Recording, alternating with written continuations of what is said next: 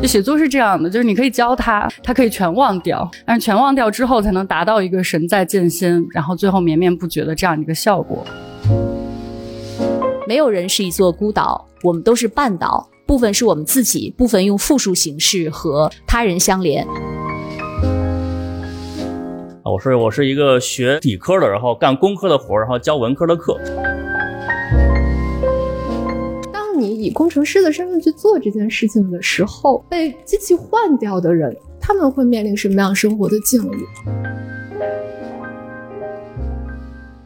在我们现在整个这个新型的人工智能的发展的这样一个背景下，大家都在关注一件事情，就是写作沟通，尤其是人与人之间的这个写作与沟通，是不是在现在呃出现了一些变化？那这个变化我们怎么去应对？它到底是个机遇还是挑战？那我们原来坚持的那些人跟人之间的写作沟通表达，那它到底现在是什么样子？变成了什么样子？其实我们都想做一个交流，所以今天特别荣幸的我们。组织了这样的一场沙龙活动，那所有的参与这次沙龙的老师们，其实都是清华大学开设写作课，或者是开设这个口头的沟通表达课的老师，大家都有很亲亲历这个教学的机会，然后大家也能够跟学生去交流，去感受写作与沟通那些不变的东西，还有在这个过程里面在产生变化，我们需要去迎接应对这样的一些变化。哦，我们其实今天整个的活动也会围绕这个写作与沟通。教育这件事情来展开，我们会一起来聊一聊关于写作课，那关于沟通课程，它建设的一些初心、恒心在哪里？那我们未来在面对这个技术的变化，应对它带来的挑战，迎接它所带来的机遇的时候，我们又会有怎样的革新的思路，还有具体的举措？那因为清华大学写作与沟通课程是我们二零一八年的时候由我们现在的党委书记邱勇院士，那之前其实时任的清华大学校长来。倡导，然后推动的这样的一门课程，当时他宣布的时候就说，这门课程就是清华一个重要的教育教学的改革。那当时这个消息出来之后，大家就有很多的疑问，比如说你为什么要开一个写作课？然后大家会觉得开这个课好好哦，就是我们好像有了大学语文的精神，或者有一个写作的教学。但是对于它到底是怎么样，五年开设下来，大家才对整个清华写作与沟通课它的一些特色、它的一些成效，然后它的一些。这个理念和具体的做法有了更深入、更透彻的了解，包括在教学里面的一些反思。所以，结合这个题目，我们就来分享一下写作与沟通的两个主要的点。我们一直讲，我们这次的主题叫恒心，但是恒心前面可能还有一个问题，就是恒心之前，我们总要有一个起点。那它的初心又是什么？所以，我会围绕这两个话题，一个是为什么清华会开一个写作课，第二个是清华写作课的理念和做法来做一些分享。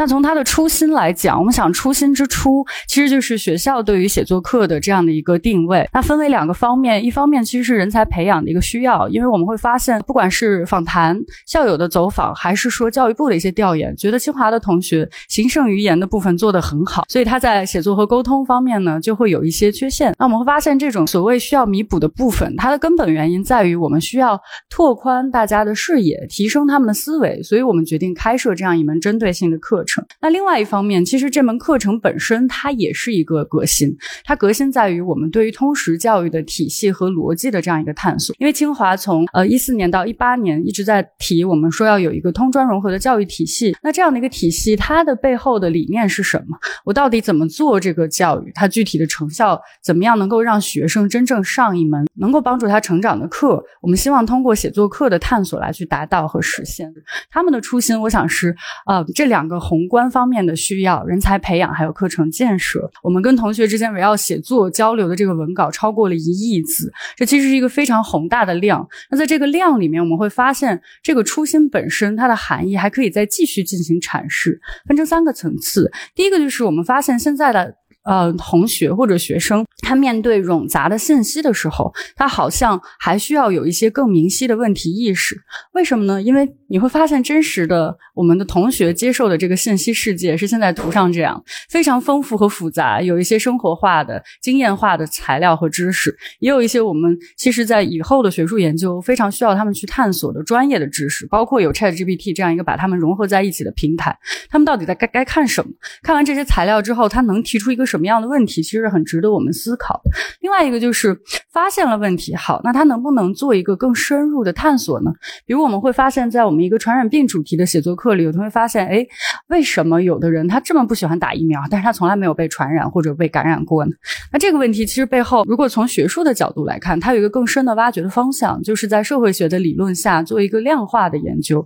你会发现，这个问题本身不是一个我不打疫苗我还可以不得病一个搭便车的现象而已，它背后其实有我们初始疫苗接种率，还有这些所谓的疫苗犹豫者不打疫苗的人，他成功的避免被感染之间概率的一个关系。那其实是需要做很深入的探讨。但我们发现，我们的学生目前可能还缺少这种能力，所以我们希望借助这个写作与沟通课来实现一个创新问题提出、准确描述问题的这样的一个效果。那第二个初心，我们想它的含义其实是我们都想表达观点，怎么样做一个更有逻辑的表达？因为大家我们的课是面向大一学生开设的，很多都是经历了高考的训练。那写作的时候，他会知道哦，文章要正反合三个部分，然后要一二三分点条理清楚。但是这个条理我们会看到，它是一个只从作者出发的假的条理。什么意思？大家可以看到这个题目，那这个是我们消费主题的老师遇到的一个同学，他写的研研究。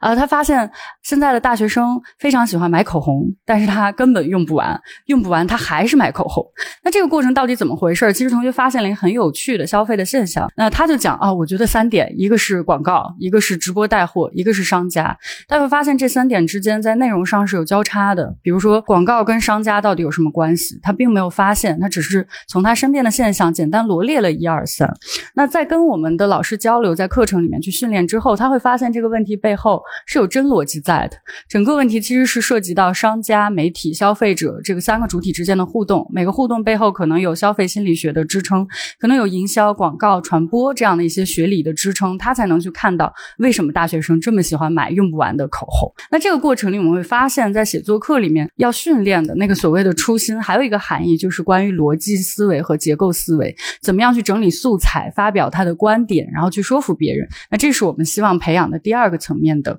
所谓那个初心所在，最后一个或者我想它也是最核心的一个层面，就是更为真实的情感连接。我们回到今天的题目叫写作与沟通教育。那我们的教育其实就是希望大家学会表达。那这个表达是什么意思？不是我们看到的学生在弹幕里面做的碎片化的表达。我们希望他做的是一个更连贯的表达，包括不是一个没有同理心的表达。这是今年六月份我的同学两点二十三十三分给我发了一个消息：老师你睡了吗？能帮我看看 PPT 吗？当时我就是没没睡。哈啊，就是我，我委婉的表示，我还在准备明天的一些内容。他说，但是真的很有用，真的很有意思，哎，你能不能看一下？那其实这个过程你会觉得，他好像把你当成了一个零零七的客服。包括同学会写，他写邮件的时候，他知道哦要有礼貌一点。他的礼貌表示在，他会用一种看似委婉的方式告诉你，期末之前你可一定要给我改出来哟，要不然我可不好好改这个文章了。那这个过程里面，我会发现同学在网上成为了虚拟的自由的人，但是他不知道怎么跟真实的老师、同学、他身边的家人、朋友去沟通和交流。这背后其实涉及到的是，我想更。价值层面的一个内容，就是共情心、同理心，包括一个跟人交流的时候的边界感，怎么样真诚、负责、有理的和真实的人产生沟通和连接，这个其实也是我们需要去探讨，也是我们希望在写作课里面达到的这样一个目标。结合我们学校推动这个课的时候的两个需要，还有我们刚才讲到的这三个层次，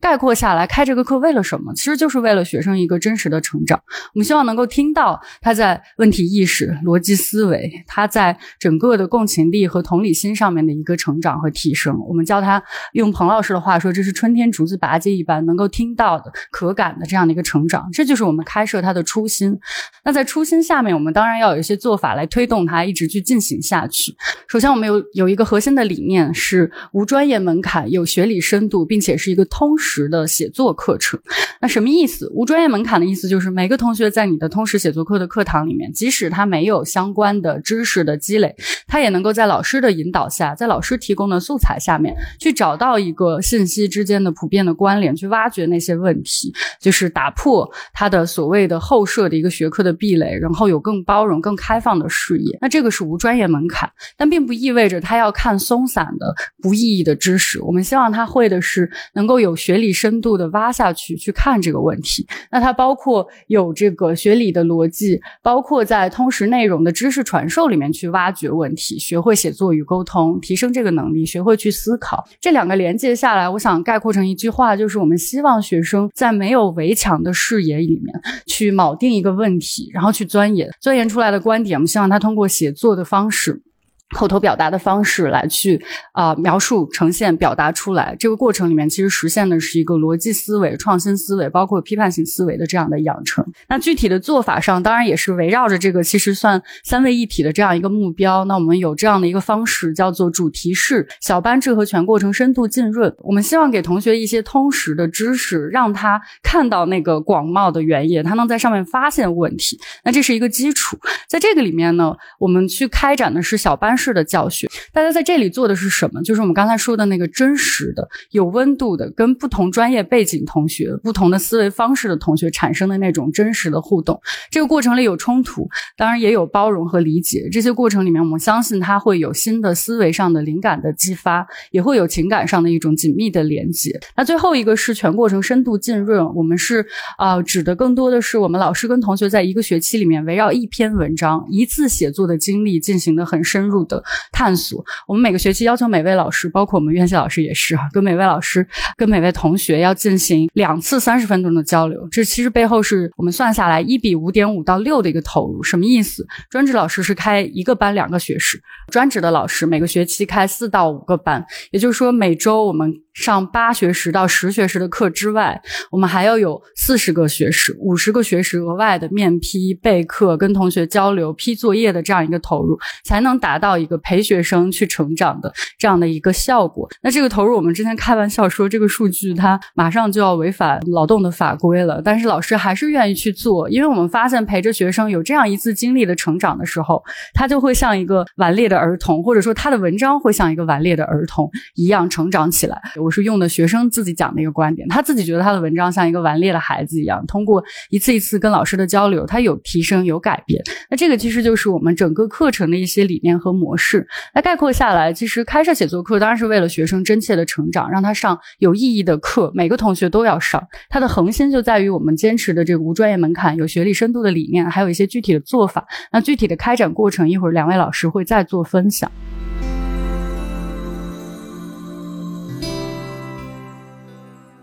那我想还有一个问题想问自己，然后也是跟大家一起去交流。很多老师会来问我，就是开写作课很好啊，但是为什么你写作课上完，并不是每个同学上完写作课他写的文章都非常的漂亮、准确、精准呢？为什么他还是会有很多的遗憾、缺憾，甚至他写出来的内容还不如 Chat GPT 有逻辑呢？这个问题我想了半天，大概有两种回答的方式，一种是记忆式的回答，武侠式的。我这里用的是《倚天屠龙记》里面 这个张无忌去找张三丰。迎战敌人的时候，他的一个说法，就写作是这样的，就是你可以教他，他可以全忘掉，但是全忘掉之后，才能达到一个神在剑仙，然后最后绵绵不绝的这样一个效果。我想这是武侠式的回答。那另外一个，我想可能就文科沙龙嘛，我们有一个文艺式的回答。这个我想也是我们写作与沟通的那个恒心。我们教同学的时候，我们希望拥有一朵确定性的花呢，还是我们希望它能够在风雨里面作为一颗种子，有不同的生长的方式，不同的应对磨难。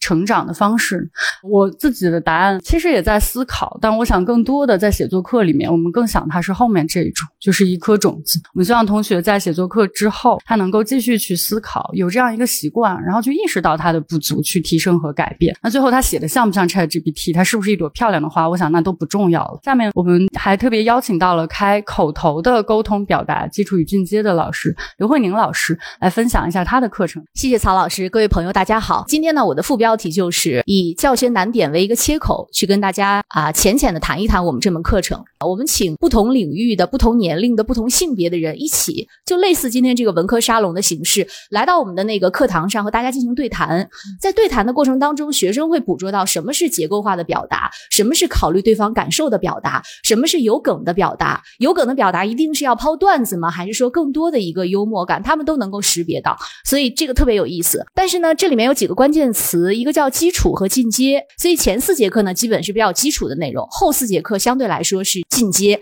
比如此时此刻我在表达，也在跟大家沟通。那结束之后，老师们跟我沟通，实际上我们也在各自表达。这肯定是你中有我，我中有你。但是我按照这样的一个划分，就是单向输出和双向输出。下面这个问题就给朋友们，现场的老师，包括屏幕前的你，你猜一猜，你觉得这个过程当中最难教的课程是哪个？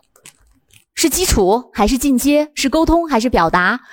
是发声发音还是结课展示？大家猜一猜。我看到的可能是三吧，三线下沟通是吧？如何面对冲突？冲突。对，老师们说的其实都对，基本就是那个范围。沟通比表达要难教。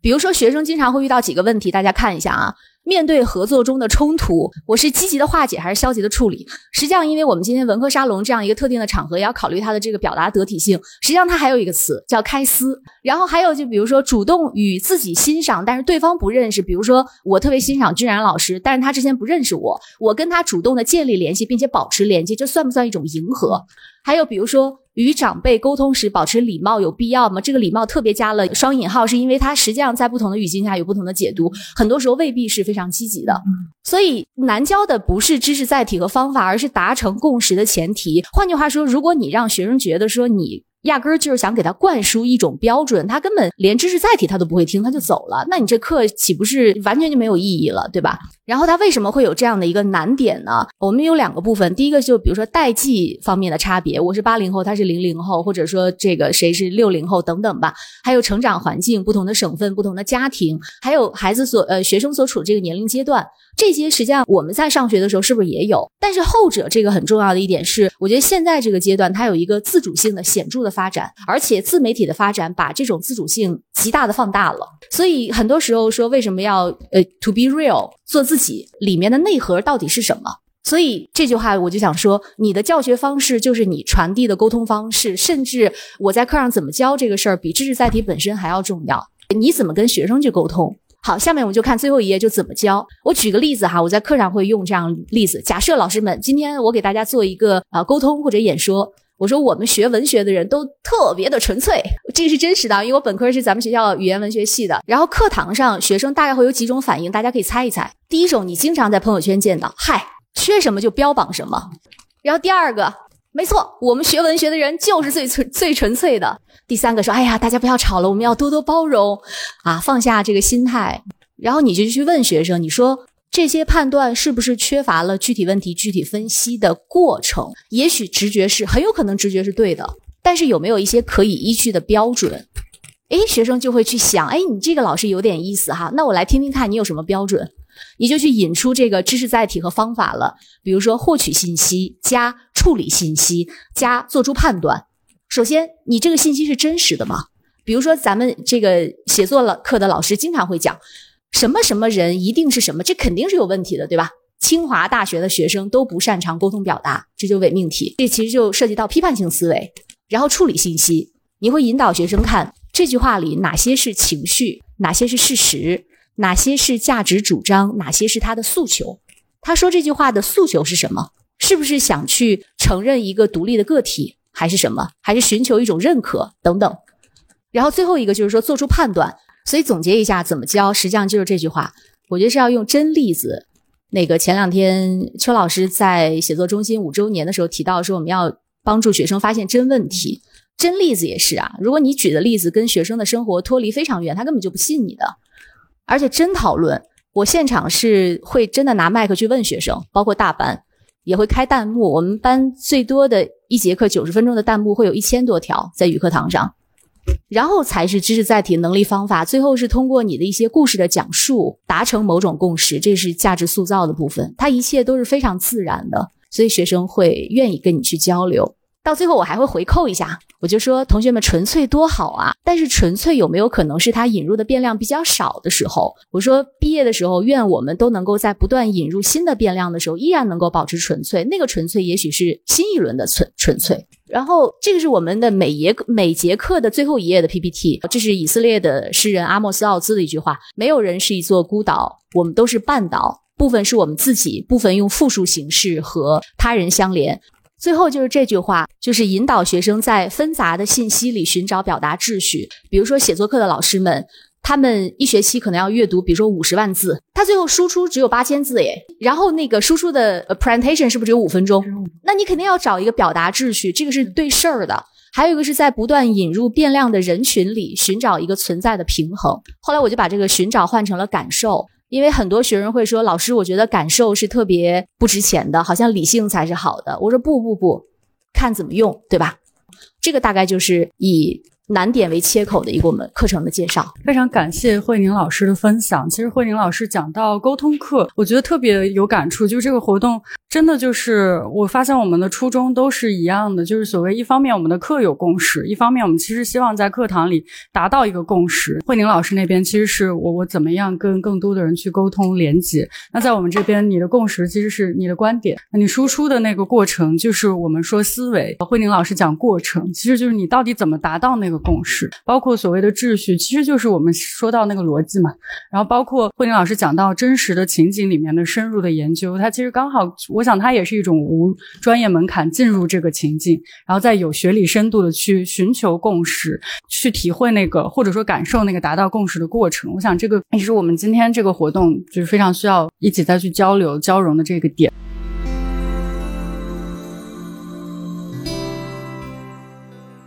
刚才我们呃，我跟慧颖老师主要讲的是两门课程的一个核心的理念或者一些特别之处啊，包括一些做法。那我们也有请到两位这个开设写作课的老师，一位是陆月祥老师，他其实是我们写作与沟通课的元老。呃，我其实特别好奇，因为刚开这个课的时候，他肯定新到你根本就不知道他是什么样子。啊，陆老师，大家看到两个身份，陆老师除了是开写作课之外，他并不是写作与沟通教学中心的，他是核能与新能源技术研究院的。他开了一个诺贝尔奖的主题，就是我整个人都。非常好奇他当时是怎么想，然后在这个课里他到底有什么样的设计思考，所以我想把时间交给陆老师。好，谢谢曹老师啊。其实每节课啊，每学期开学第一节课，我都给学生做自我介绍。然后我跟大家说啊，我本科和博士都是化学系毕业的，然后来到了核院院工作，然后现在又来开这个写作课啊。我说我是一个学理科的，然后干工科的活，然后教文科的课。所以大家很过说，大家可以跟我提问，你们有什么想知道？大家说，那你为什么要来开这个课？我一直在问自己这个问题，包括当时去报名的时候，也一直在问自己这个问题：为什么我要去开这个课？那首先第一点就是，我觉得当时其实也是了解了这个课的，对于这个课的一些。初步的一些做法，包括它理念做了一些了解。我对他这个课开设的这个初心跟我的一些想法是比较吻合的啊，因为他一开始是说啊，要提高我们清华大学同学的这个写作表达能力和沟通的能力。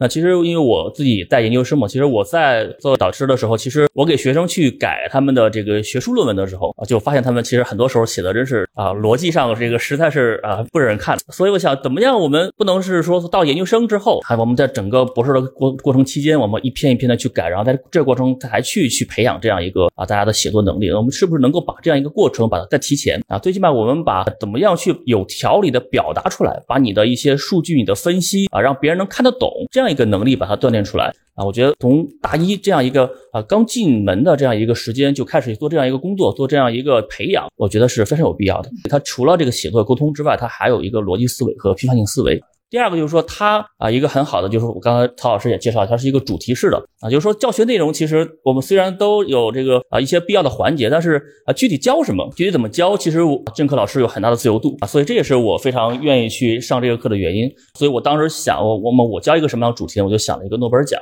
啊，因为我是化学毕业的，我从入学开始啊，我的啊老师们就每年化学诺贝尔奖这个颁奖的时候，我们都要去做诺贝尔奖的这个分享，做诺贝尔奖的这个解读。第一，诺贝尔奖可能会能够吸引很多啊，可能跟我有同样兴趣的人啊，或者是跟对科学研究有兴趣的人啊，来个参与到我们的课堂当中去。这样呢，我跟他们之间有更多的共同的语言去交进行交流和进行写作。那么在这样一个基础上，那么我也是希望通过这样一个课程呢，啊，去跟大家去交流三个事情，就是我们为什么要做科研，做什么样的科研，以及怎么样去做科研。这也是我整个课程去设计的一个过程啊。所以在整个写作过程当中，我们第一节课会带给大家去讲这个我们的这个学术规范，这个也是我们写作课必须要讲的，就大家要不能抄袭，对吧？然后要啊有自己的原创性。那其实我一般会结合到我们这个学术的不端问题，或者说学术的这个共同体的啊学术规范上去给大家去讲这个事情。当大家在这个啊第一学期就能够树立起一个这个学术的这个道德的这样一个意识，然后在后续呢，就是我们去讲，就是为我们应该怎么样做科研，做什么样的科研，我会给大家去引入一些诺贝尔奖的获得者他们的一些事例，包括他们的一些文本，去给大家去分析哪些是啊有用的知识，哪些是无用知识，我们到底应该去做有用的知识，还是去创造无用的知识？我们做有用研究还是做无用的研究？啊，我们怎么样去评价一个研究它的价值？是不是获得诺奖就是它的一个唯一的评价标准，还是说有其他的两大标准？它是不是一个多元化的评价标准啊？那么我们同时也可以去利用这个过程去锻炼大家的一些呃资料的挖掘能力啊，去一些资料的整理能力等等。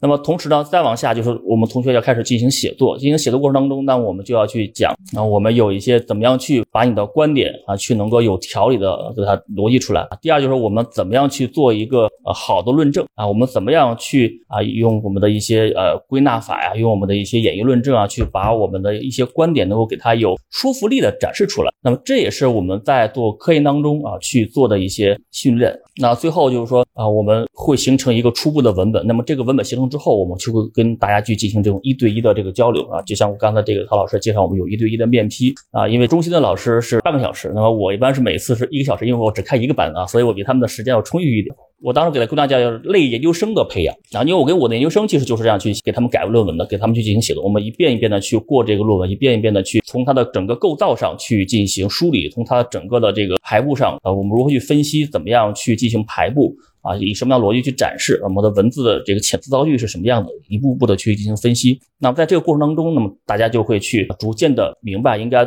怎么样去做研究，以及怎么样去把它啊一个做好的研究展示出来。那么再往后，其实我们还设计了一些环节，去模拟我们整个的学术的交流。比如说啊，我们最终是有一个五分钟的这个交流展示的，这个是大家都统一的。那么我们就把它做成一个学术报告会，那么就像我们的去做一些这个口头报告、学术报告一样。那第二就是说，我们还有一些这个海报展示啊，我们就是像这个我们去做学术交流时会有一些墙报，那我会给大家去给一些模板，大家去把自己的内容展示出来。这么每个人呢可以有三十秒到一分钟时间去展示。然后剩下的大家就可以分组啊，你对哪个海报感兴趣，你可以到谁的海报前面去进行这样一个交流和互动。那我们大家感受一下啊，我们这种学术会议的这样一个交流的方式。同时，再再一个就是我们还有一个就是朋辈的评审，我们每个同学可以去给其他同学的文章去提一些意见啊，给出一些参考反馈的意见。那么这也是模拟我们整个学术论文写作当中去跟别人进行一个啊同行的评审、同行的交流的过程。经过这一学期的训练之后呢，其实大家对于我们怎么样去做一个科学研究，或者说我们怎样去完成一个学术的写作以及学术的交流，有了一个初步的认识。同时呢，也对我们的整个的学术的规范，包括我们这样一个学术的如何去发展。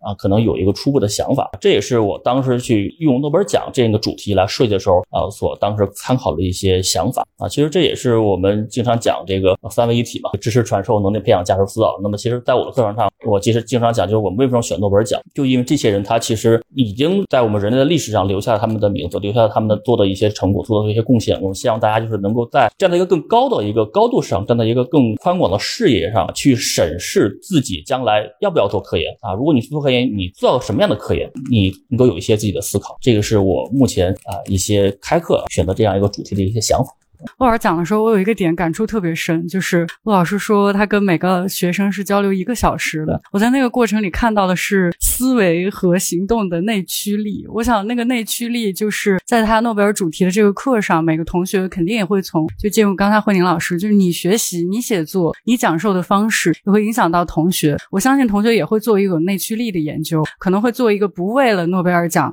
而去做的这样一个探索。最终他可能还会取得比我们想象中更精彩。更丰硕的这个成果。然后特别感谢诺呃这个陆老师的分享，那就把时间给到君然老师，因为他的主题一个是工业革命，一个是中国制造。但其实君然老师学的是公共管理，他其实是一个社科的研究者。那我们就想请他也来聊一聊他选这样的主题开课的时候的一些做法呀、理念呀、具体的案例这些。我自己算是学社科的人，研究。工科的事，然后上文科的课，因为我自己本来就是做技术进步、工业创新相关的研究，所以这是我自己的一个专业背景。那为什么会在清华开叫做工业革命和中国制造这样听起来很硬核的课？我记得彭刚老师对于我们写作课的定位有一项是说写作课要做让清华的同学们开眼的课。我是非常希望通过我的这两个主题，让清华的同学们向外和向内开眼。第一重向外的开眼，可能更多的是希望学生们能够重新审视一下自己所生活的这个世界。我每个学期的第一节课会问同学们：你们觉得什么是工业革命？你会想到什么样的关键词？我不知道在座的老师们会想到什么词，是不是第一个蹦出来的词是蒸汽机？但是我会在课上告诉大家，如果你现在审视一下自己的周遭，我们今天正在进行的线上的直播所使用的设备、互联网，甚至 B 站这个平台。它都是工业的产物，所以工业这件事情其实并不遥远，也并不陌生，它非常直接、深刻的影响着你的生活。所以这是一个向外的开眼。第二重为什么是向内的开眼？清华是一个培养红色工程师的摇篮，我们的同学们将来都是要从事工业和技术相关的工作。但是这个工作本身，其实在你向外看到它跟世界的联系之后，你会发现你的工作很深刻的影响着你可能从来没有意识过的一群人。我的课有一个环节是会跟学生们一起讨论机器换人。每次我问大家说，你觉得要不要机器换人呢？几乎班上所有的同学都会选要，然后你问他们为什么，你会发现所有的同学们几乎都是从一个工程师的视角去想这个问题。他会觉得，哎，我要在工厂追求更高的效率、更高的生产的经济回报。但是这个时候，我会问你们有没有想过，当你以工程师的身份去做这件事情的时候，被机器换掉的人。他们会面临什么样生活的境遇？你的工作和你的选择会对他们造成什么影响？以及这些离开工厂的人又会对国家、对于社会产生什么样的影响？所以从这儿，我也希望他们能够在这门课上重新审视一下我未来要做的工作，我未来要从事的研究会对世界、对于国家有什么样的影响。所以，我觉得这是我非常希望在这门课上产生的一个社科领域的东西和。工科、理科本身的研究对象之间的沟通，希望他们能够呃一定程度上的开眼。那怎么来去设计这门课？包括刚刚曹老师讲的这课主题，一听就很硬核，学生们一听就觉得，哎，那我是不是要去研究蒸汽机了？呃，我的做法是我其实更愿意听学生们喜欢什么，然后跟他一起去找。他做的研究跟我们这个主题可以怎么样去建立关联？比如说，今年交初稿之前，有同学来跟我去讨论相关的选题，然后一一开始给我抛了一个非常技术的选题，就某个技术是怎么发展的。然后我听完之后问他的一个话，就我说：“你自己到底喜欢什么呢？你真的想研究什么？你对什么感兴趣呢？”他又沉默了一会儿，说：“老师。”我其实很感兴趣，美国人为什么不爱打疫苗？但是我觉得这课跟咱们这个工业革命的主题，跟中国制造的主题没什么关系。但是在我看来，这个东西其实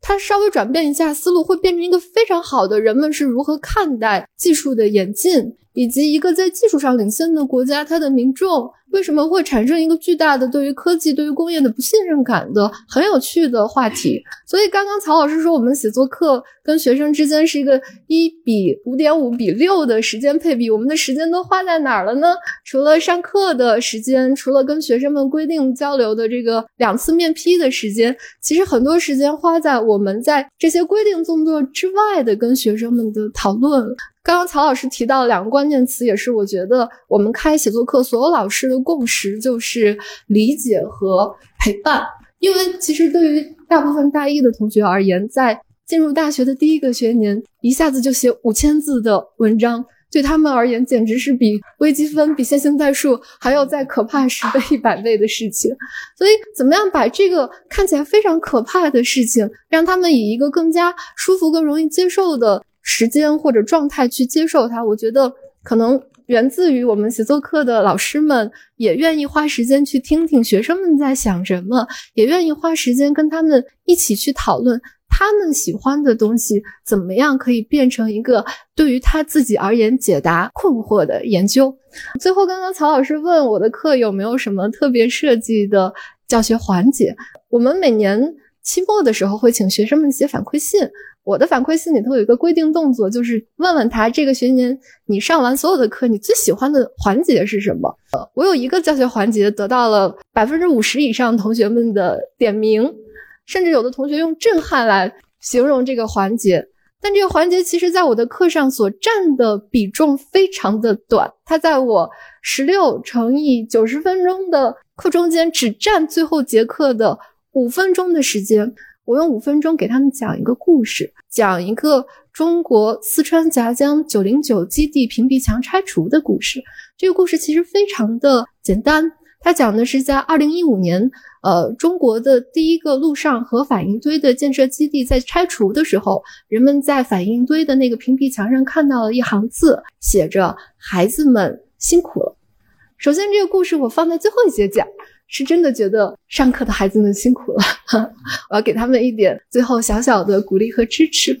但是，我会跟他们讲，我觉得这个故事非常打动我的一点在于。人们去建设一个核反应堆，它是一个很特殊的工业的工程，因为你要在建的时候就想着有一天要把它拆掉，因为它很危险。但是如果我们回想一下建反应堆的这些前辈，他们当时所处的那个时代。国内环境、国外的局势其实也非常的艰苦，但是他们在做这件事的时候，内心抱着一个非常坚定的信念：将来一定有人接替我的工作，所以我要写一行字，将来一定会有人看，而且不管这个人是谁，他都是我的孩子。但为什么要在清华的课上讲这件事情？清华是一个在中国培养红色工程师的摇篮，所以我会对我的同学们讲：这故事很短，但是这是你的故事。再过十年，你就成为看见这行字儿的孩子；再过三十年，再过五十年，你就成为了写这行字的前辈。印象，我后来一直在反复的想，为什么同学们会觉得这件事情对自己很有冲击？我觉得第一点是因为我自己很喜欢，我在这件事上，在这个五分钟的故事里头受到了强烈短暂的一击，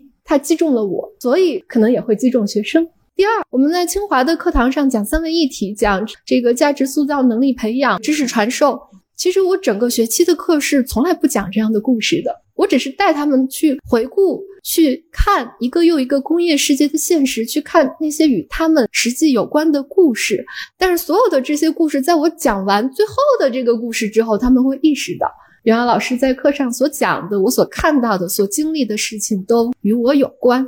所以，其实最后的这个可能有一些些价值塑造作用的故事，与前面十五周课程中所进行的知识传授和能力培养是一脉相承的。我只是在最后点出来了。所以这是我们在课上所进行的一些小的设计和分享啊，今天跟老师们一起共同讨论，谢谢。特别感谢君然老师的分享。其实他讲那个故事的过程里面，我跟着他成长了一次。他刚才讲到那个机器换人的事情，我感触非常深。其实我整个的学生阶段都是学工业工程的，他是做一个工业或者企业管理的，或者叫科学管理的这样一个学科。他刚才讲的机器换人的事情，我非常有深刻的有体会。我本科的时候去一个车企实习，在他的 IE 部门，就是 Industry。Engineer 工业工程的部门，我一去那个产线的工人看着我说：“哟，他们又来裁人了。”然后我跟他们整个这部门的人交流的时候，他们会说：“啊，我们好难。我们一去工厂，人家就觉得我们要裁裁员。我们一上上面上面汇报，上面就说你怎么还没裁掉这个人？我其实是一个两面受夹板气的这样的一个行业和角色。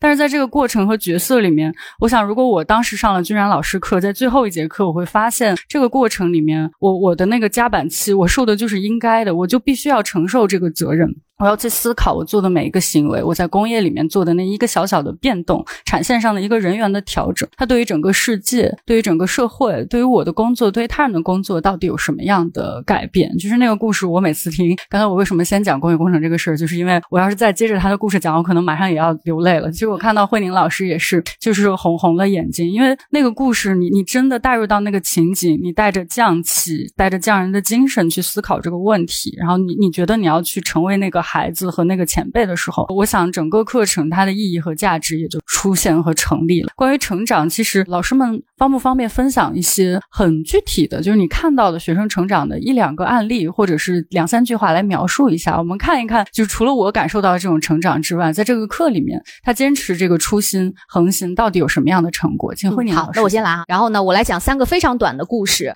我先来给大家介绍第一个故事，都是毕业生的故事啊。这是我小班课的学生。他说，一天结两个课的两个 pre 强度确实大，在 pre 之前很紧张，特别是看到同学都很牛的时候，甚至一度怀疑自己。上场前想起沟通表达课的老师说了一句话：只要上去了，就要坚信自己的观点，觉得自己是最牛的。上去展示的时候觉得很爽，特别是同学目光从手机移到我身上，感觉特别兴奋。希望最后结课顺利，期末考试顺利。它里面有两个点，第一个是。看到同学都很牛的时候，甚至一度怀疑自己，这很真实吧？同辈压力。第二个，同学们的目光从手机移到我身上，很多时候我们的学生会觉得，哎呀，我赶紧讲完就下去了，我根本不在乎。这这两个点非常重要。然后我在下面加了一句话，就给他评论，我说真棒，但是前提是。上场前准备了，严谨的自信，不盲目的乐观，加油！对我不是教他上上台之后就是傻乐呵，特别牛，你得去准备。他为什么会有这个感受？因为这个学生是小班课的学生，他经历过自己从零到一做一个作品，然后跟我有两次一对一的，就是相当于大家的面批吧。所以在这个过程当中，他坚定了信念。所以实践是检验真理的唯一标准。然后第二个故事呢，是六月二十二号是毕业晚会结束之后，在综体门口，一个男孩子说：“老师合张影吧。”我说没问题啊，拍了。我正要走，他说：“老师，你着急走吗？能不能再聊一会儿？”实际上那个瞬间对我冲击是很大的。你知道我们清华的同学就是这种理工男生，他不会做这种事情的。我说我不忙不忙，你说吧。他说想跟你分享一下这段时间的一些经历。这个男孩子呢是一个北京男孩，毕业于咱们非常知名的高中。然后呢他是计算机系，他是大二上的时候选的这个课。然后这个男孩和其他男孩不一样，他呢是报名了最后的结课展示，所以他从第一节课报名到第八节课展示，每周要跟我见一次，八次面批，从选题到初稿到修改稿到中稿到上台，包括衣服、肢体、声音都要帮他调过。所以他说：“老师，这门课让我坚定了做科研的信心。”你是不是觉得很荒谬？我说为什么？他说是那次之后，我发现。做一件事儿很重要，但那件事儿是什么不重要。充分的完成一个闭环很重要。他说我以前的话还是会忙不迭的奔走于各个 deadline，但实际上就是虎头蛇尾。多少好故事只有开头。然后那次之后，他说过程当中实际上我挺烦你的。我觉得，我觉得你为什么让我就这么枯燥的过程？你就是一个选修课，你就差不多就得了呗。他说老师那次我觉得感觉到了一种酣畅淋漓的一种完成、充分完成事情的畅快。所以他现在毕业之后到计算机继续读博士，而且就在六月二十四号本科毕业典礼的当天上午，他给我发一条信息，他说：“老师，我的会议论文被接收了。”就在本科的最后一个 ending 里，这是他从大四上开始做的一个东西，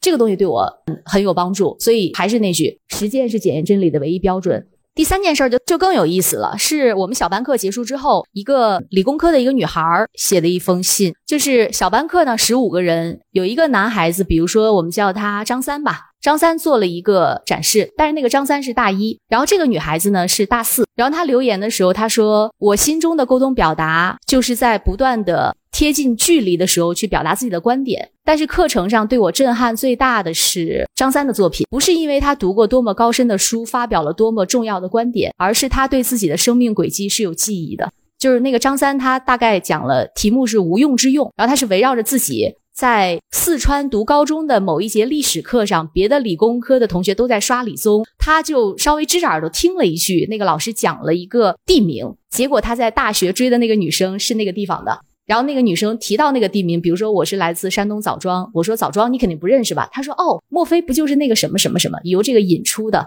然后那个女孩子就说，她说不知道什么时候我的这种对生命的记忆渐渐被我忘记了。这个三点就是说，你以前跟他讲，你说不要去排斥感性，对吧？似乎感性是低于理性的，只有他实际经历过这个同辈的一起做作品，他才能感觉到。所以我讲了三个故事结束了，你看没有一个跟沟通表达真正有关，这就是教育和成长吧，优雅而缓慢的艺术。谢谢谢谢慧宁老师，刚才用那个优雅而缓慢来形容这整个的过程。其实这个成长，慧宁老师讲到，其实我们包括我，包括陆老师可能经历过，就是毕业的学生回来找你照相，他在毕业生问卷里专门从他上过的那么多门六十门、五十门课里面，他把一门选修课选成对他影响最大的一门课的时候，那个就是我们成就感的来源，也是我们老师成长的这样一个轨迹。我想它是一个轨迹成长的记忆吧。其实我们从大一同学进来，尤其是我们刚入学同学，从入学他们第一节课去做自我介绍，一直到最后他们那一节课去把他们的这五分钟的一个 PPT 展示结束，包括他们最后他们把这个文字交上来。其实我们每一个学期都能看到同学们非常明显的一个进步和这个成长，所以这个就是每每一年我为什么坚持愿意去上这个课，其实也是因为我能看到同学们啊，在我的课上能够有所收获啊。同时呢，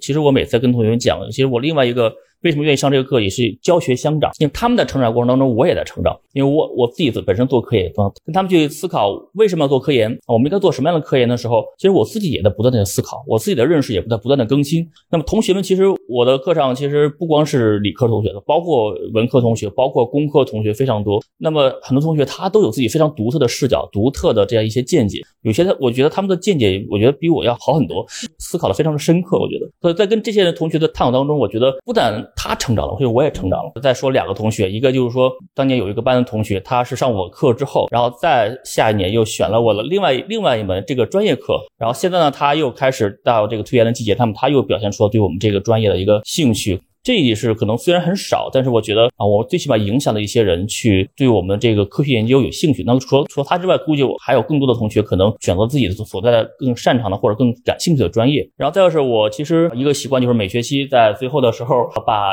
最后一节课给全班同学啊赠送一首诗，把大家的名字写在里面啊，每个同学取一到两个字的名字写在里面啊。我现在已经是九个学期啊，写了九首诗啊，其中有一年有一个班级的有个同学给我写了一首。回赠我的那个让我非常感动，写的非常好。我就他的水平，我觉得比我还要高的高很多啊！我是写啊，所以那那一次我我是确实也非常感动。我觉得这也是同学们和老师之间的一个非常好的一个互动和共同的成长吧。老师，陆尔刚才提到一句话，我觉得特别重要，就是影响一个人已经很重要了，就是已经很是很大的成就了。跟跟大家可能也就见这一次，我不相信我下一次还能影响你。但是你在一门课十六周的课程里面影响一个人，包括可能是两个人，就已经很重要了。你跟他们建立那么紧密的连接，我觉得这个就是啊，我们讲到沟通和表达的那个核心所在。然后我们也听一听居然老师，就是我们会在期末的时候让学生给我们写一封陈述信，在这个信里写一写你在这个学期有哪些收获，有什么感想，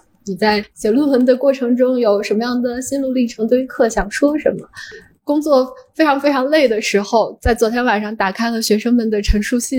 为自己汲取一点能量。然后我每年是会对学生的陈述信进行整理，我会整理他们所有人写给我的反馈。然后我觉得这反馈里头可以看到三点他们的变化。第一点就是课程对于他们学业本身的影响，几乎所有的同学都会在信里说：“老师，我上完这个课之后，至少我不害怕写五千字的文章了，我也不害怕在大家面前说话了。”我觉得这是我们这门课最最基础的一个目标。第二个是对于学生专业的影响，因为我的课吸引来的大部分是基本上都是理工科的同学，甚至我每个学期还会有十六个纯男生的班。然后这些理工科的同学会在他们的陈述信里告诉我，老师，我上完这门课之后，对于自己的专业有了更多的理解。我现在忽然知道自己为什么要进入未央书院，为什么要进入维新书院学习了。我觉得这是预想之中，但是又在期待以外的他们对我更好的反馈。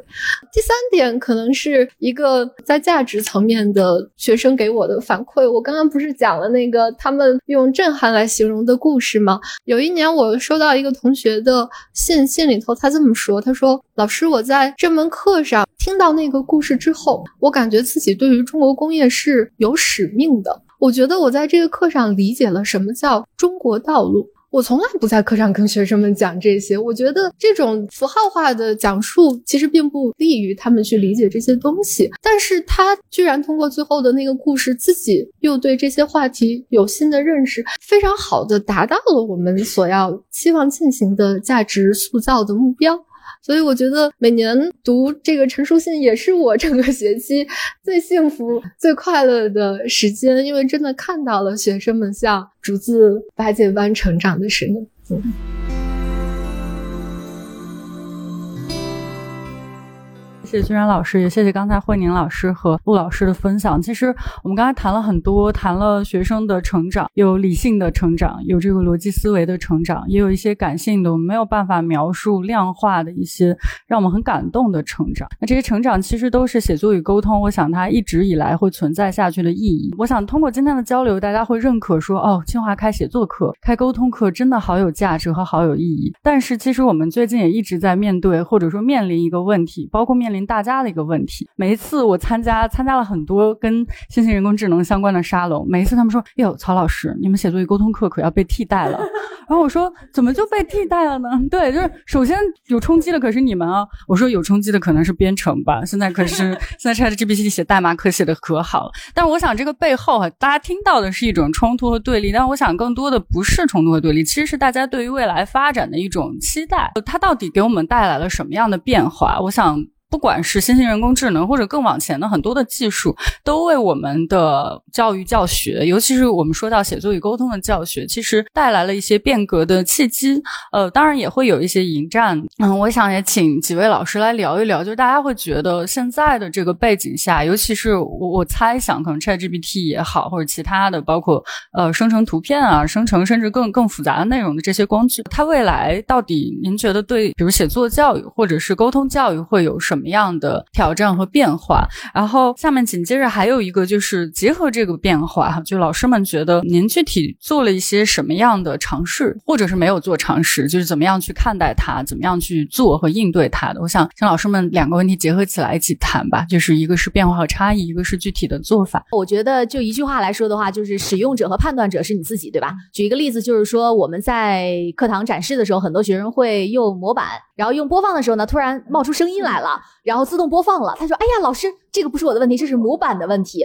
我说：“那是谁用的模板呢？你是不是要去调整一下，对吧？”我感觉是一样的。我呢，其实也有过一点点学人工智能的经历经验，就是二零一二年的时候，我不是读硕嘛，我那时候是读人工智能的。我用三句话给大家介绍一下，我们是做什么的。实际上就是算那个词和词之间的距离。我是用那个生成去做比喻，比如说我爱北京。你会算它后面大概可能会跟什么，然后当你输出输入的语料特别多的时候，它就会有一些概概率，实际上是概率。但是比如说我当时做那个比喻生成。笔好像剑一样，他给出这样的一个答案。那如果你没有读过鲁迅，你肯定不知道他在说什么，觉得哎呀，这是错的，对吧？所以判断者和使用者还是你自己。我反而就会觉得说，那些扎实的，比如说五十万字的阅读，那个很重要啊，那个是判断的一个标准，在那个学术的过程当中形成了一些判断的标准，那个很重要，这是第一点。然后呢，第二点就是刚才提到的，刚才那个感受和人生的轨迹，就是那个细节谁来帮你补足？比如说，呃，刚才几位老师都提到了这个反馈信。我要给李君然老师写一个反馈信，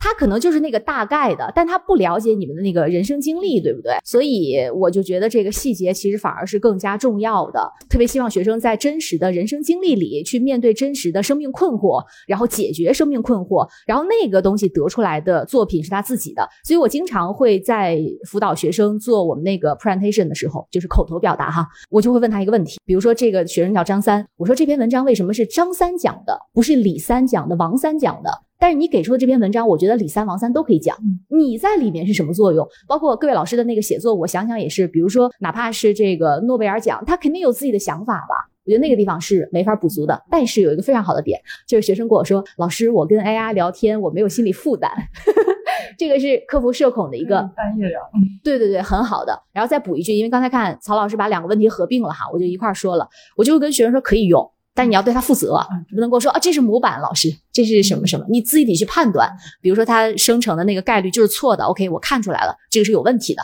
啊，大概是这样。在我的角度看来，怎么看待人工智能跟写作与沟通之间的关系，可能会回到我们今天这个的主题：写作与沟通课的初心与恒心是什么？如果我们的课只是进行单纯的进。技法性的、知识性的讲授和教授，我们这些老师当然比不过人工智能。我们没有那个非常庞大的数据库、语料库以及这个检索能力，那我们当然是。比不过的，但如果这门课他所要教授给学生的是如何进行写作和沟通的能力，和在你拥有这些能力的基础之上，如何对于事物进行价值判断，我想在这一点上，人工智能恐怕在今天还没有办法取代写作课本身对于学生的价值和意义。而对于我们而言，我想绝大多数老师也会认为这门课最本质的使命和任务其实是后者。而非单纯的知识传授，而且这一点，如果从我自己专业的角度而言，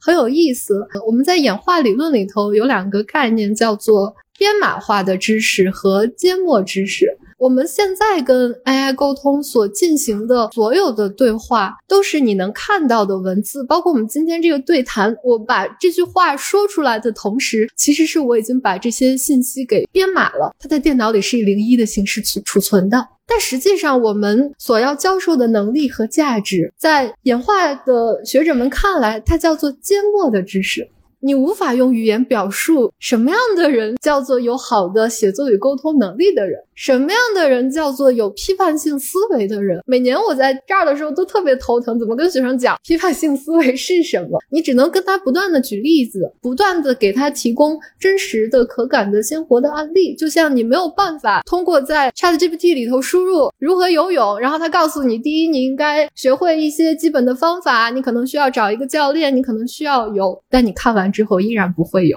就像我在课上讲了那么多遍，学生们依然理直气壮地告诉我：“老师，我英语单词背十遍都记不住，你讲一遍我怎么能记住呢？我只能通过让他写，把他扔到水里，让他游泳，呛几口水，才能让他掌握写作与沟通的能力。所以在这一点上，似乎在今天这个人工智能好像还没有办法在缄默知识的传授上取代我们课程的任务。在这儿非常巧，昨天这个写作中心的耿宏明老师发了一篇文章，叫做《人工智能的炼金术》。从哲学学和符号学的角度去讨论这个人工智能的发展跟我们的课程、我们的思维之间的关系，非常有意思。老师们如果感兴趣的话，也可以去找来读一下。谢谢，谢谢几位老师刚才的分享。其实包括陆老师、然后慧宁老师和君然老师，我听下来的感受就是，嗯，为什么写作与沟通课程它有一个在变革之外，或者说变革之内，它始终能保持那个恒心呢？其实我想是因为我们的写作它。不是一篇文章，我说沟通不是一句话，它是一次经历。一个过程，我们一起用真心去面对那些冲突的这样的一个过程，所以这个是非常重要的。那我们讲这些，是不是意味着说我们永远不用 Chat GPT 就好了？我想这个背后并不是这样一个逻辑，它可能有两个。我刚才想到两个非常关键的，我自己觉得非常关键的点，就是我们是不能回避它的存在的，我们甚至不能回避学生使用它。那这种时候，我们要做的是引导他去使使用。另外一个点就是，我除了不回避它之外，我甚至可能还要有。一个心态是不把它当成一个敌人，或者一个要来替代我的，不知道是人还是机器，或者是一个工具。那如果我们觉得它是来替代你，那你始终都一定是用一个敌对的方式，因为我怕它来替代我。但如果我们转换一个思路，是啊，我知道我的学生会用它，我知道周围的人会很好的使用它，那我们就思考怎么把它在我的生活里用得更好，包括在我们写作与沟通教育里面用得更好。刚才居然交给我一个任务，说讲一讲我们中心怎么做的，就是我们其实一直在做，就是首先。你要了解这件事，对吧？我们从这个学期初就是超级火爆的时候，我们在我们几位刚好都在写作课和沟通课的那个研讨组里面，有一个老师就抛出来电机系的一个易晨一老师，他就说：“哎呀，大家看没看到 Chat GPT 啊？它对我们怎么办？会有什么影响？”当时我说：“不行，我们一定要请一位老师来给我们讲一讲。”所以当时我们就请那个计算机系刘志远老师，带着他的隐忧，对于他在写作课上的隐忧，对于他自己的这个 NLP 就是这个语言处理里的隐忧过来跟我们分享。他也觉得其实 Chat GPT 更多的时候，它是一个需要被我们使用的工具，大家了解了之后，可能我们会做一些尝试，包括在写作课里面，我们会想，那 ChatGPT 在学生选题的时候，在学生去检索文献的时候，获得一些能力的时候，是不是能够提供一些帮助？就是包括刚才陆老师也讲，就我们的心态不是敌对的，我们是在考虑怎么样更好的去引导学生对他检索的内容负责，去收获 ChatGPT 给他的一些在选题上、写作上文献素材整理、观点输出表达，甚至比如做一次好的 pre 的过程里面，它能给我们提供的一些帮助。它当然不一定时时都是准确的。我想我们跟人交流也不会啊。我说我今天跟陆老师说一句话，我不能保证我说的百分之百对，百分之百所有人都认可。没关系，ChatGPT 可能也是这样一个角色。我们在互相的反馈里面，互相发现彼此的错误，在错误里面获得灵感，然后把它变成我们自己的东西。我想这个就是写作与教育那个革新所在，就是接受它的存在，然后去尝试跟他去共存相处，然后看他能够为我们做什么，包括我们能为他的进一步的成长和变化带来什么，包括形成一个老师和学生还有机器之间的非常良性的互动的关系。那这个我想是关于，我想它对我们带来的变革。我现在想讲完这个，它已经不是对我们有挑战了，它就是一个变化而已。我们就去考虑怎么去应对、迎接这个变化就好了。那最后的最后，其实我们今天是来到文科沙龙，然后大家听到写作课和沟通课，总觉得它是一个文学课。刚刚我们的学生也经常讲，它是一个文学课。但其实文科沙龙是这样一个地方，那它是一个，其实我看到它的 slogan 是鼓励技术、人文、艺术进行交叉的这样一个场合。我想我们今天的很多讨论也是这样的。然后，如果大家很关注这样的讨论，欢迎大家关注清华文科的这个公众号，可以去搜到就是像类似这样活动的新的信息。整个最后可能还有一点点的时间哈，其实我们今天组的这样的一个嘉宾的阵容，我选完之后才发现非常有意思，就是几位老师都讲到了。慧珍老师讲他其实在硕士阶段是在日本那边有一个拿了一个工学学位的，就是工学跟文学的双学位。啊，君然老师讲他是一个社科，所谓文科，其实我们讲跟工科结合的过程。然后包括陆老师也讲到他的几科融合，我们想这就是那个通识它的价值和意义。就我们一直讲我们的课可能不仅仅是一个文科课、文学课，也不是一个工科课、理工课，不是讲诺贝尔奖你要怎么得，不是讲你在沟通的时候要学会什么什么样的公式你才我们其实更多的是一个通识课，培养他成为一个全面发展的人。然后在这个最后的一点点，我想一方面是回扣清华文科的沙龙，它的文科沙龙的这样的一个综合交叉融合的这样的一个议程。嗯，最后还想请大家再聊一聊，就是关于交叉融合这件事情，就是您自己的经历如何，有什么样的感受，然后对大家或者对我的学我们的学生，或者对我想屏幕前可能有老师，那对于这个过程有什么样的期待寄语，请大家也聊一聊。呃，我本身其实对于这个不管是文科、理科、工科，其实都有一定的兴趣啊。其实，所以我对于清华这种通识的教育，其实是非常的认可的。那么我们现在老讲通专融合啊，包括我们课上也会给同学们去分享，就是无用知识的有用性啊，这是我们经常就我的课上会去分享的一个非常重要的文本，也是会贯穿我整个课程的一个主题的一个事情。其实我们并不知道什么东西将来会是有用的，什么是没用的，尤其是一些专业的知识，可能很多时候。过了十年，年可能二十年就整个更新掉了，就没有用了。可能，但是你所掌握的一些能力，你所获得的一些个人的综合素质的成长，我觉得这个是可能给我们更能够留下来的。老讲通专融合，其实这个通识更多的是把大家去塑造成一个更加全面、更加完善的一个人啊，一个更完整的人，而专是让我们能够在某一方向能够走得更远啊，走得更高。所以，像我们的一些大科学家，其实他们都有很好的这种文。学或者艺艺术的这样一些一些素养或者功底，所以它其实啊不同的学科之间会有这样的交叉碰撞，也会给大家去有一个不同的方面的一个成长和互相的帮助。所以这也是我个人也在一直努力的一个方向啊，也是希望跟我课上的同学们，也是以及跟其他的同学们一起去共同的进一步的体会、进一步成成长的一个地方。我今天这个沙龙最后也再讲一个故事。我有一年的学生做了一个很有意思的选题，他去乘坐网约车的时候，那个司机告诉他自己如果出了车祸，平台不用给他理赔，没有负责，所以他就想写一篇文章讨论一下，他觉得平台应该负责。然后他给我的第一稿得到了一个跟原先预想完全不同的答案。他发现平台不用担责，然后他为什么得到这个答案？我就去看他文章的逻辑，然后发现他找到了零四年中国关于劳动关系相关的行政规章，然后里面按照行政规章里的各个条款，平台司机和网约车这个平台之间的确不构成劳动关系。我那段时间刚好在跟曹老师聊如何跟学生讲演绎逻辑和归纳逻辑的区别，然后这个案例让我一下子感受到了在清华很多理工科同学的思维里。事情都一定会有做判断的标准原则，他要找一个公理，然后那个公理告诉他，哦，这事儿应该这样的，然后他把情境带进去，得到那个答案。就像在做一道数学的证明题，这是非常非常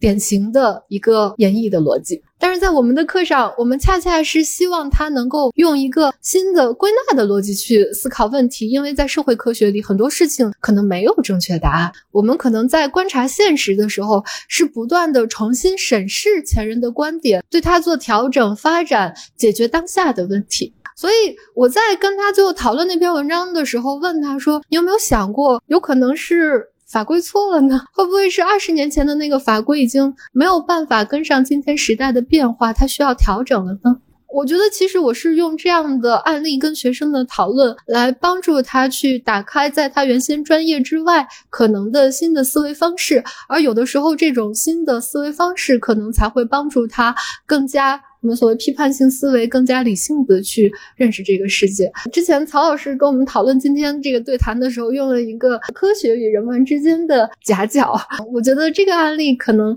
是一个非常直接的夹角的体现，而恰恰是因为这个夹角，我觉得才使得写作更加有意义和有价值。谢谢。那这个其实就回到我们的恒心。我想，关于不管是写作与沟通教育，还是技术跟人文之间的革新，包括他最后回归的那个初心本心，还有坚持下去的那个恒心，还有很多很多的问题亟待讨论。我想，以今天的沙龙，它是一个结束，也更是一个起点。我们希望参与进来的，或者未来可能会看到这一段视频的观众朋友们、线下的老师们，我们一起去探索，然后在变化中找到恒心，在恒心里去寻求突破。那今天我们的沙龙就到这里。